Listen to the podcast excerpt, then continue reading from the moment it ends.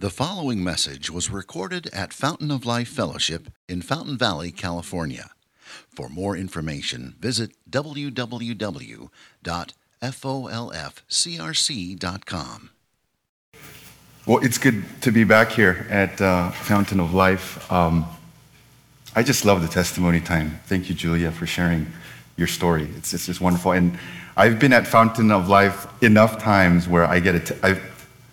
I, I can taste the culture of Fountain of Life, and I can echo some of the things that Julia mentioned. Like, I come here and I really sense the people here love God, love one another. There's such passion and enthusiasm, enthusiasm for the gospel, and so that encourages me. And uh, I forgot to mention even uh, last week how, even listening to Chris's testimony, it was just so wonderful to see Christ exalted, you know, um, in, in our lives and in our stories. So it's, just, it's been such a blessing. And that testimony idea, I think I'm going to steal that. I'm going to take that to my church. I think we're going to implement that. Yeah. I don't know how much our members will be looking forward to getting up in front of people and sharing, but uh, it, it's worth doing. It's worth doing. And uh, just, just so encouraging. Um, anyways, we're in the book of Colossians. We just read really a magnificent portion uh, of Scripture. Um, and so God has a lot for us uh, today.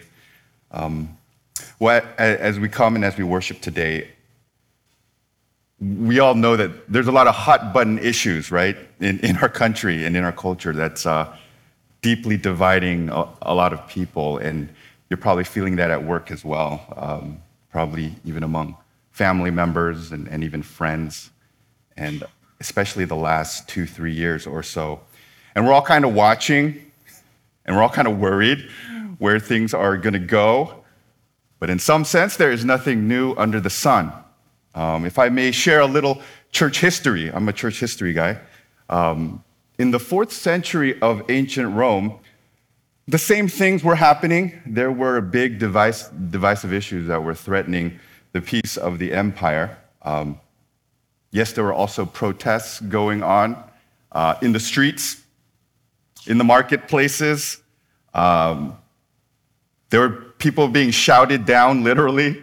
There were people being canceled, all, all, all of the same things. Um, now, what was the big drama back then in, in the fourth century of ancient Rome?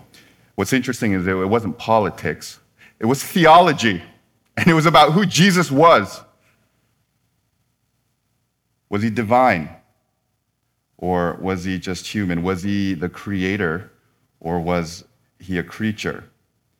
And I think it's hard for us to imagine people shouting out theological refrains in the streets, right? But that's literally what they were doing.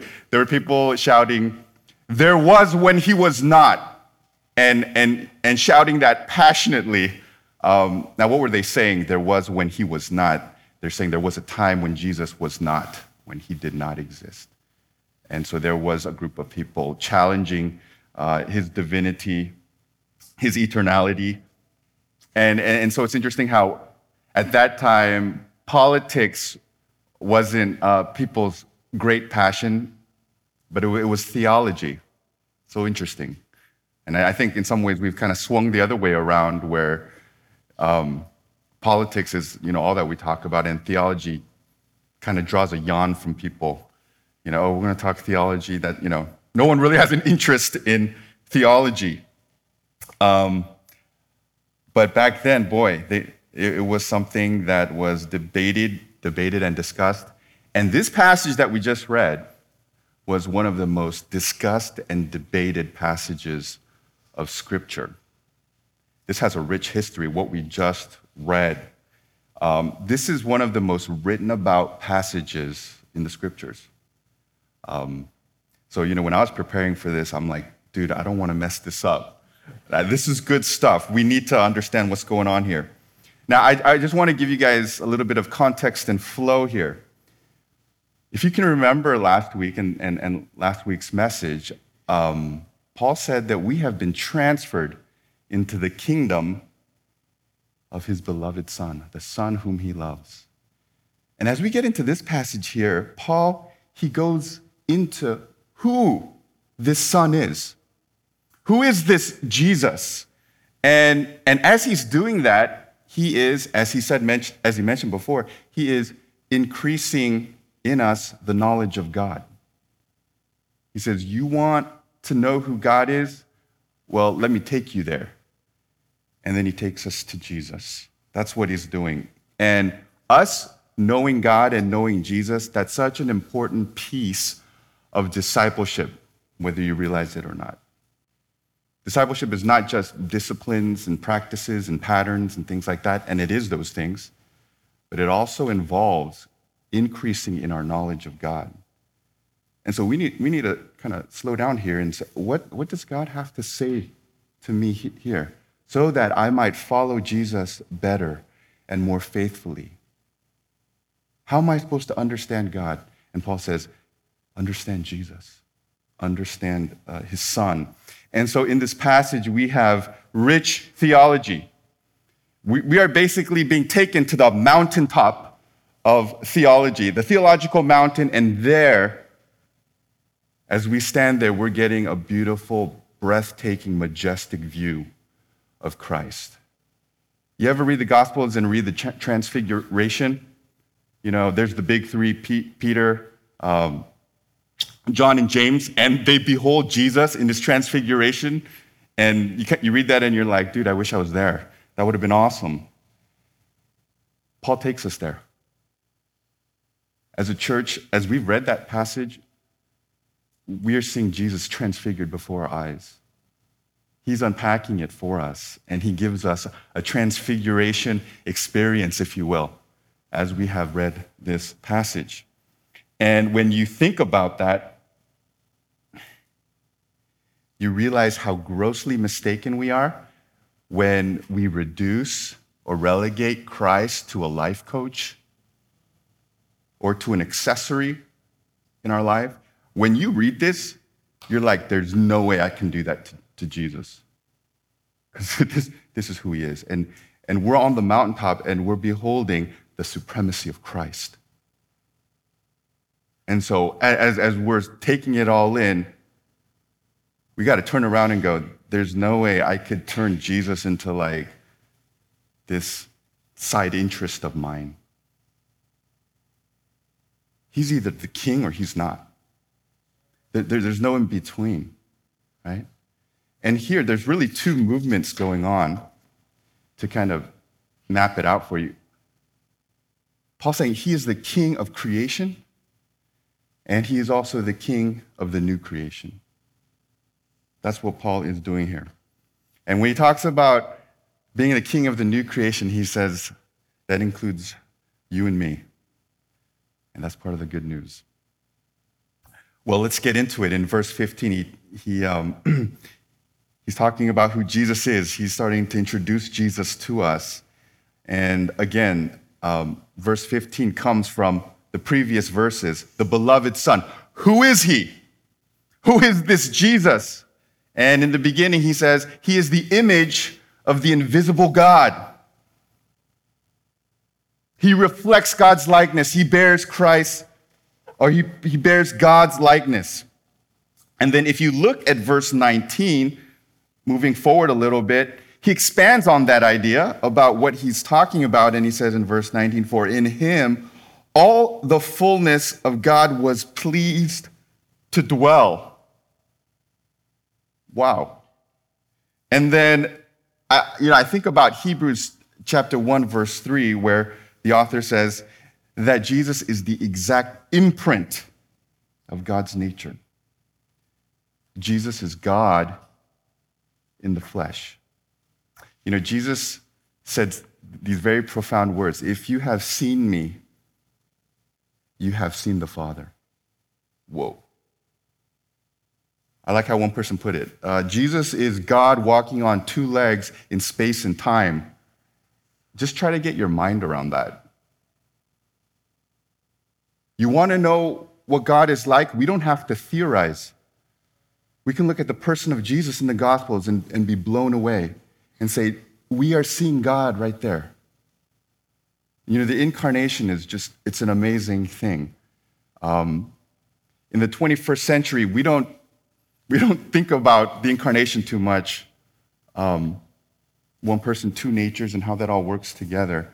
But for a long time in the church, they were just blown away by that. That's all they wanted to talk about because it's that amazing. Well, he's the image of the invisible God. And then moving on, he's the firstborn of all creation. Now, if you put those two phrases together, image of the invisible God, the firstborn of all creation, Paul is driving home that Jesus is the greater Adam. And he is the perfect Adam. And yet, as we think about it, perhaps for some of you, it raises a question. Firstborn, okay, firstborn. Was Jesus created by God? Was he perhaps the first of God's creation? And maybe that's kind of where he stands. And when we think about the term firstborn in our context or in our understanding, it seems to suggest something like that. Maybe Jesus was the first, per, first thing or person that was created. And you know, this was the heart of the drama and the division in the fourth century in the church. Now, when it comes to words and the meaning of words in the Bible, the most important context is the Bible itself.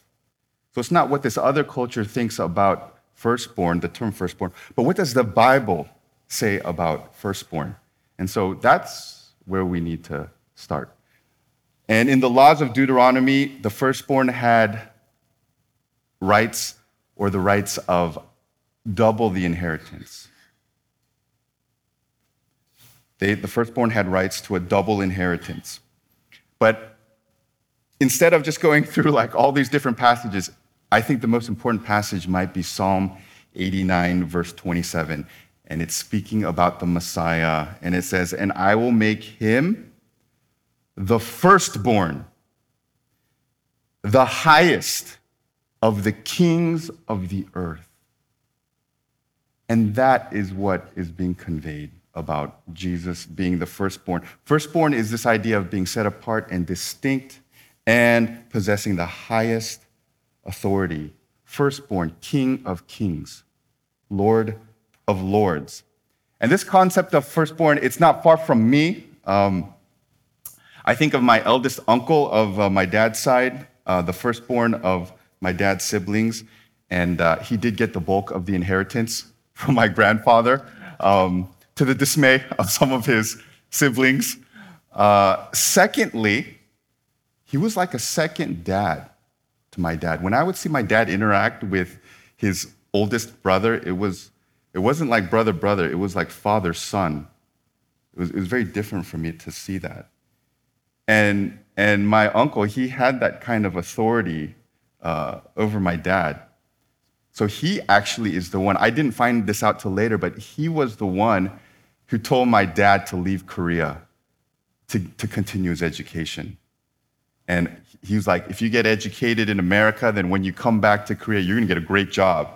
And so my uncle urged my dad and told my dad, you need to get more education. So my dad came to America, but his plans got disrupted because he met my mom. And then they got married and they stayed in America, and here I am right here. Here I am today.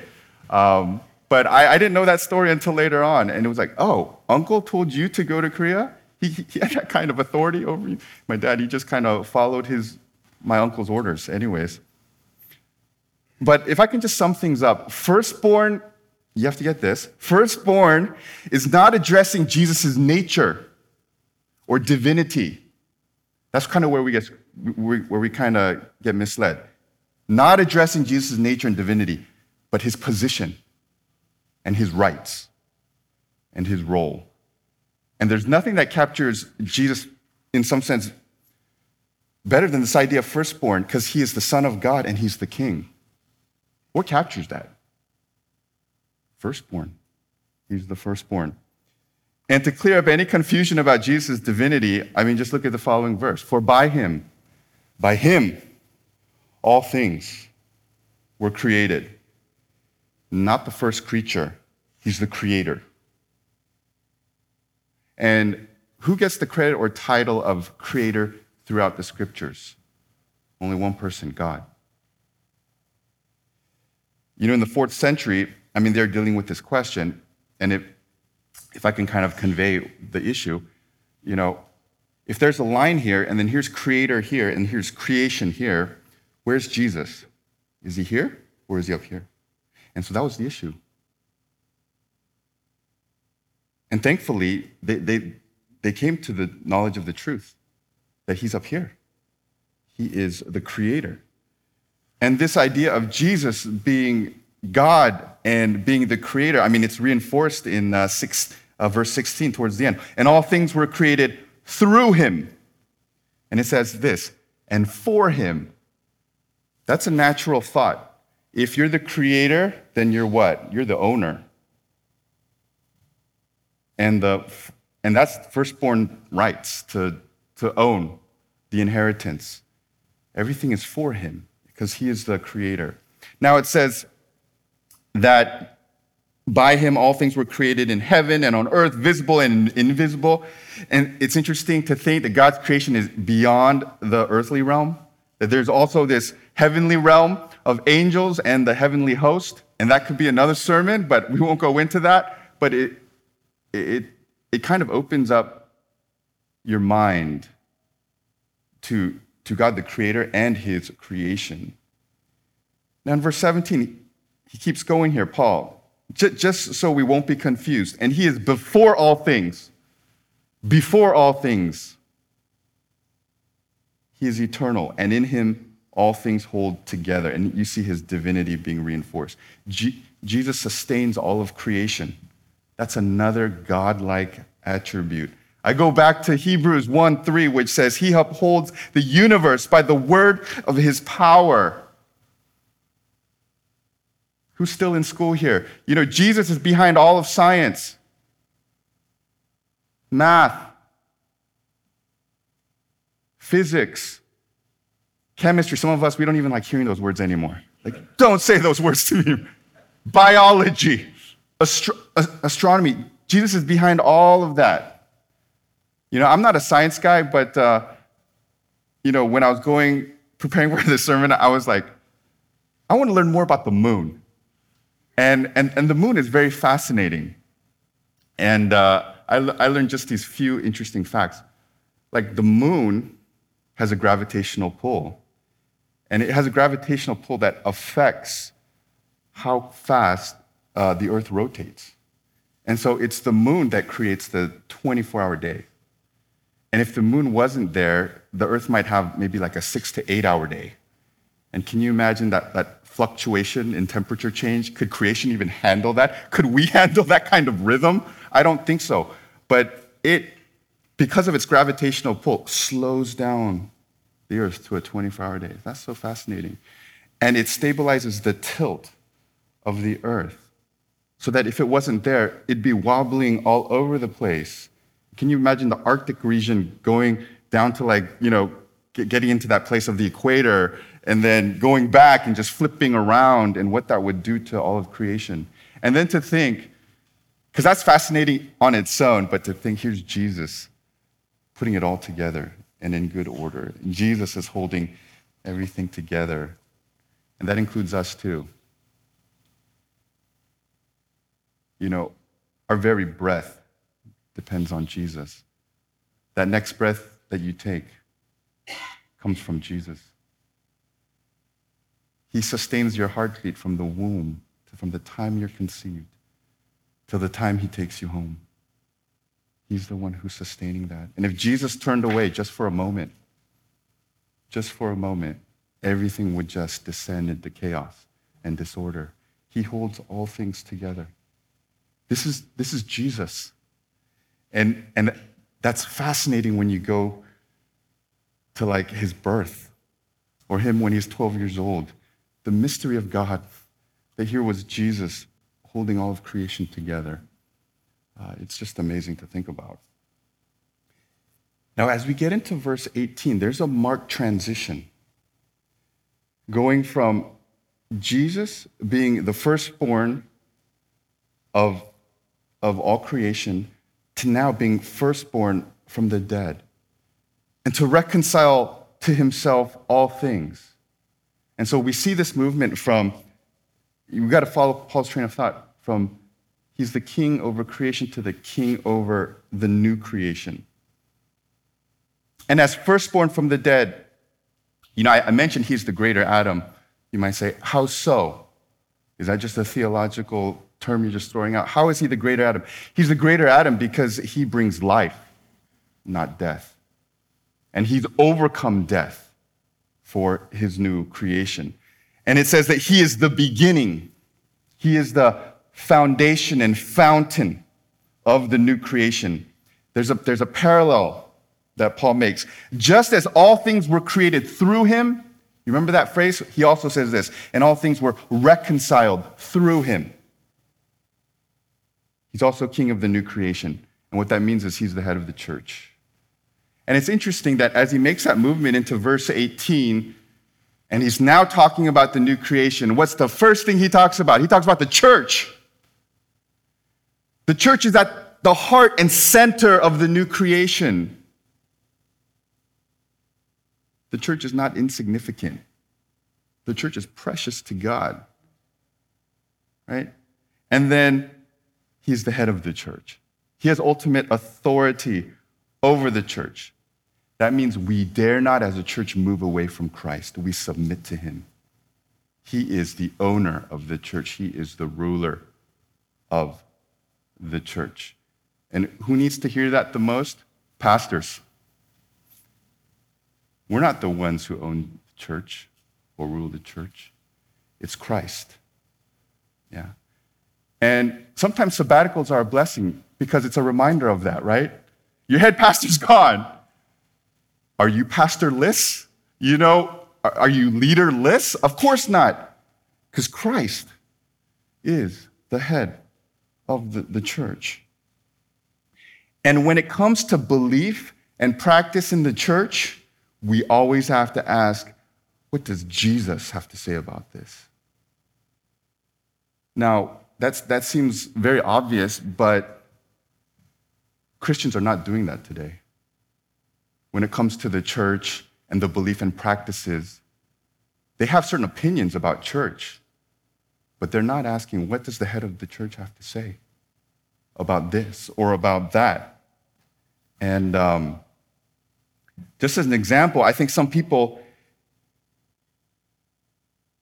they sometimes take what I'm saying here in a weird and wrong direction. So, okay, Jesus, he's the head of the church. We need to listen to him. But this is what sometimes people do. They pit Jesus up against Apostle Paul as if they're opposed to one another. It's like, okay, I know Paul said that, but let's go to what Jesus said, right? What does Jesus say in the gospel? Did he even talk about that? You know, and here's Paul, and he's like uh, so influenced by his culture and all this stuff. No, we can't really trust Paul, but let's trust Jesus. And so some people go in that direction. But here's the thing if, if you were to come to Jesus and say, you know, Jesus, what, what do you have to say about the church? What do you have to say about yourself? He would say, uh, listen to my apostles. He would say, listen to Paul, because he's one of my spokesmen, you know? And you know, so there's some people who dismiss the Old Testament. Oh, that was such so long ago. It, you know, there's such a gap between that culture and ours. This and that. If you came to Jesus, Jesus would say, "Read your Old Testament. That's the Word of God." So you see how we do weird things with the Bible, but Jesus is the head, and He'll say, "The Old Testament. I was filled with the Old Testament. I love the Old Testament." I affirm it. And then for the New Testament, he would say, These are the guys that I chose to speak about who I am and what I have done Peter, John, Paul, and all the others. And so when it comes to what does Jesus have to say about beliefs and practices in the church? We go to our Bibles, Old and New Testament. In this new creation, God is reconciling all things. And again, it's on a cosmic scale, the beginning of verse 20. But we have to notice this that as we keep reading and as we get to the end of verse 20, we should recognize that things take a strange and stunning turn. So you're reading it. Here's Christ. He's way up here. He's the firstborn of creation and new creation. Through him to reconcile all things, whether in he- uh, whether on earth or in heaven. And you're like, yes, making peace, yes. And then it says this by the blood of his cross. Now imagine if, if that's the first time you're reading that. You should be going, what? By the blood of his cross? Here's Jesus way up here. He is God. And then he dies?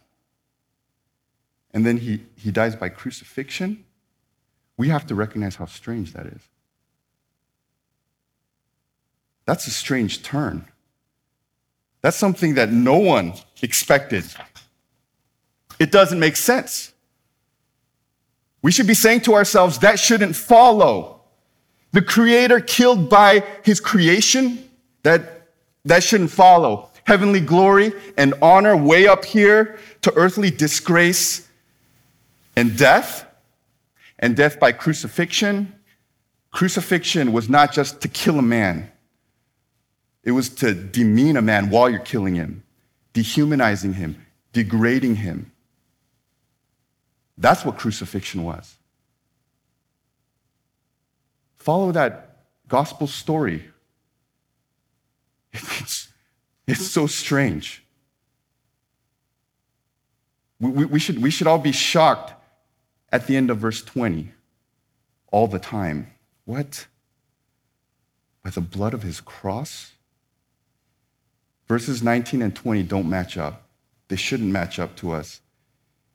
And if this stuff is true, and it is true, it's the scandal of the universe. It's the most horrible thing that happened in history. It's the most upsetting injustice in world history. Our church, we've been ministering to uh, uh, Afghan refugees. You know, they're Muslim. By God's grace, I was in, we were able to have this kind of conversation about our faith. And uh, we're, we're comparing how, how we think about Jesus. And, you know, my Muslim friend, he said, you know, in his limited English, that, you know, here Jesus, when he went to the cross, poof, he went up to heaven. You know, and he was expressing what all Muslims believe that Jesus was not crucified, yet it appeared as if he was, but he was taken up to heaven. And why was that the case? Because there's no way that a prophet of God can be killed like that. That's their belief. That's, that, that would be scandalous. There's no way. And what's interesting is that Muslims, they don't even believe he's the son of God, but just a prophet. But they can't accept the fact that a prophet would have died like that. And that's for a prophet. And here's Jesus, the Son of God. That's what we believe, that he died. That's even a much further descent down into death. You know, when we think about the love and the sacrifice of Christ, and we should always be thinking about it, you know, when we think about it, where we tend to go is the cross, right? His suffering and his death, and we're not wrong in doing that. But when we think about who was that person who was hanging on the cross,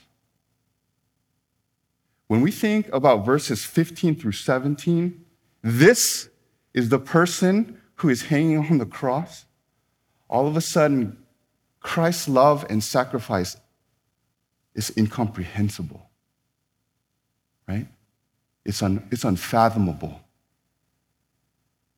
Not only the fact that here's this man being nailed to the cross, being degraded by men, but this is the Son of God.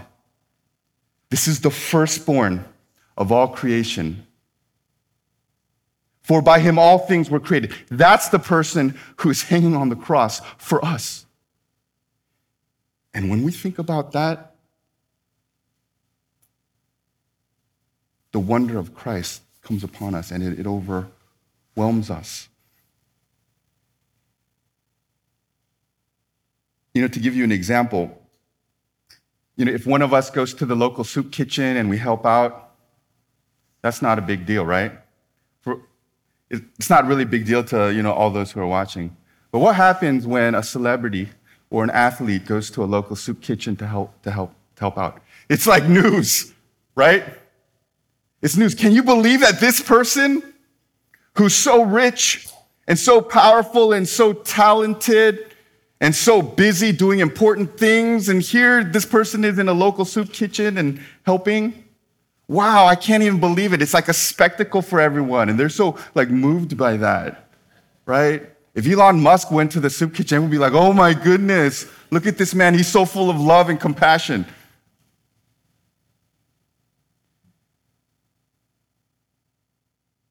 Think about Christ.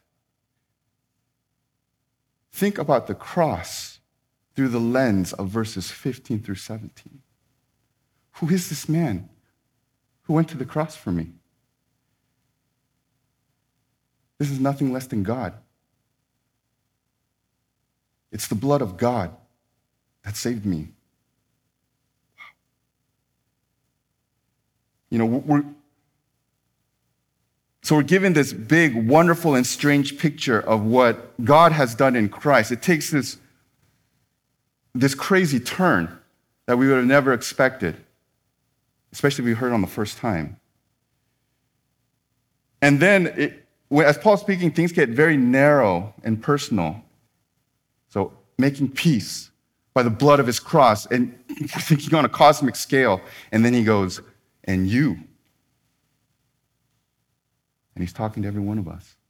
And you were included in this strange and stunning story. And the story gets even stranger because he says, What? And you, who were once alienated and hostile in mind, doing evil deeds. You. You know, for those of us who have pride, this bruises our ego big time. You evil people. And you. And, and what you got to understand is here, Jesus, the Son of God, he descends out of the heights of heaven. And he, di- he, he doesn't die for decent, okay people, he dies for horrible people. He dies for evil people. The story just gets stranger and stranger. And for anyone who is outside of Christ, yes, that's where we all stand before God hostile, rebellious, evil before God. And so here's Jesus. Just when you think he can't go any lower, he keeps going lower because his love is so great. We, we can't even understand it. And he goes lower and lower to do what? To reconcile us to God. And can we take mental notes here? Reconciliation requires death to self and love for sinners. Remember that as you're facing broken relationships. How, does, how do those get mended? It's not easy, but it's making a Jesus move death to self and love for sinners. And you get a sense that Paul is like, don't ever forget the cost of your reconciliation. Because he says he has now reconciled in his body of flesh by his death. I think we're saying that we, we've been purchased by the precious blood of Christ. Christ's death is what reconciles us. God wasn't at liberty to take a wand and go, Well, you're forgiven. All right, be free. You're forgiven. His son had to go to the cross and pay the penalty and die your death and bear your sin the Son of God. And when he did that, what does Paul say? He made us holy and blameless and beautiful. And last week we talked about the fact that we've been qualified to enter into the kingdom. And, and here in this passage, it's saying how that was done by his death, by his blood on the cross. And when we think about that, on one end, it humbles us, but I hope what it does is it opens up how much the Lord loves you. We're going around living our lives, letting the lies of Satan overtake us. Ah, I don't know if God loves me. I don't know if he's good. You know? And even our sister Julia just being honest about that struggle, and we all have that struggle at times.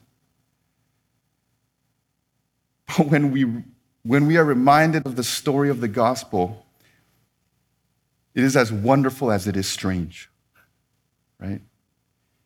And it's like, you're a part of this story. And it, it, it's so amazing. And if our, reconcile, if our reconciliation is through Jesus, we hold on to him.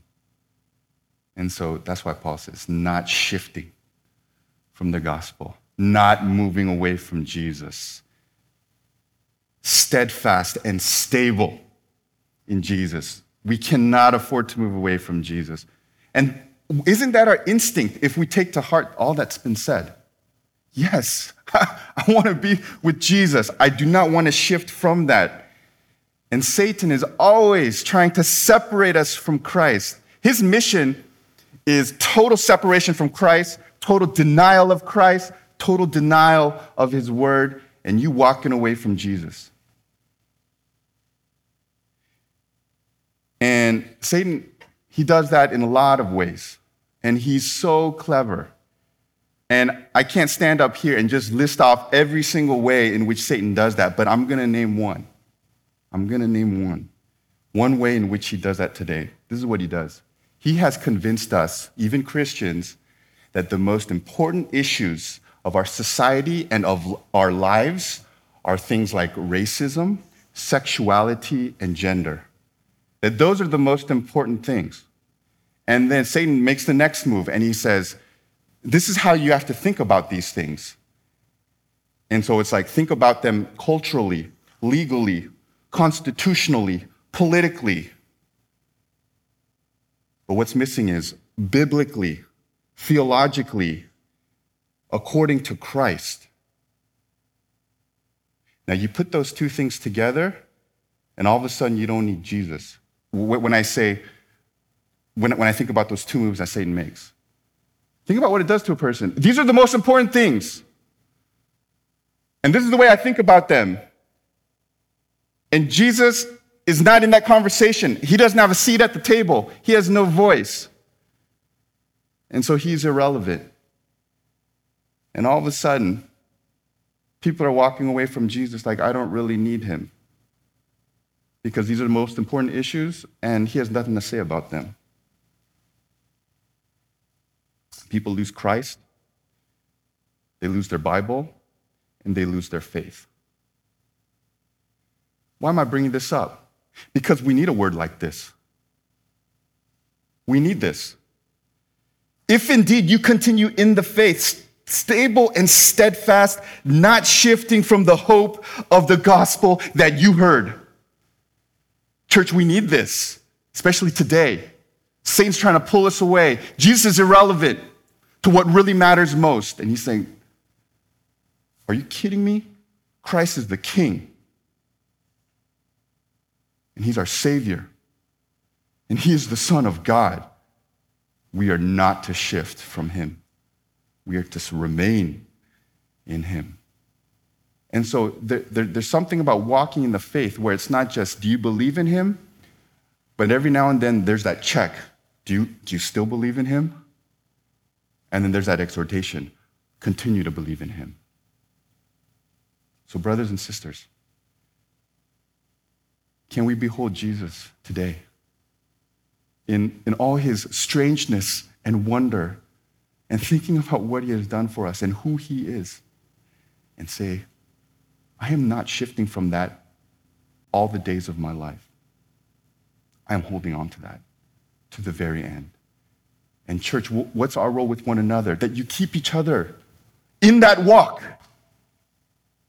Saying, no, that's this, these issues that the world is saying are most important. They're not. The most important issue is Christ. Staying close to Him, staying near, near Him, not shifting from the gospel that we have heard. Brother, sister, Let's hold on. Let's keep walking with Jesus. He is amazing. I don't want anything else.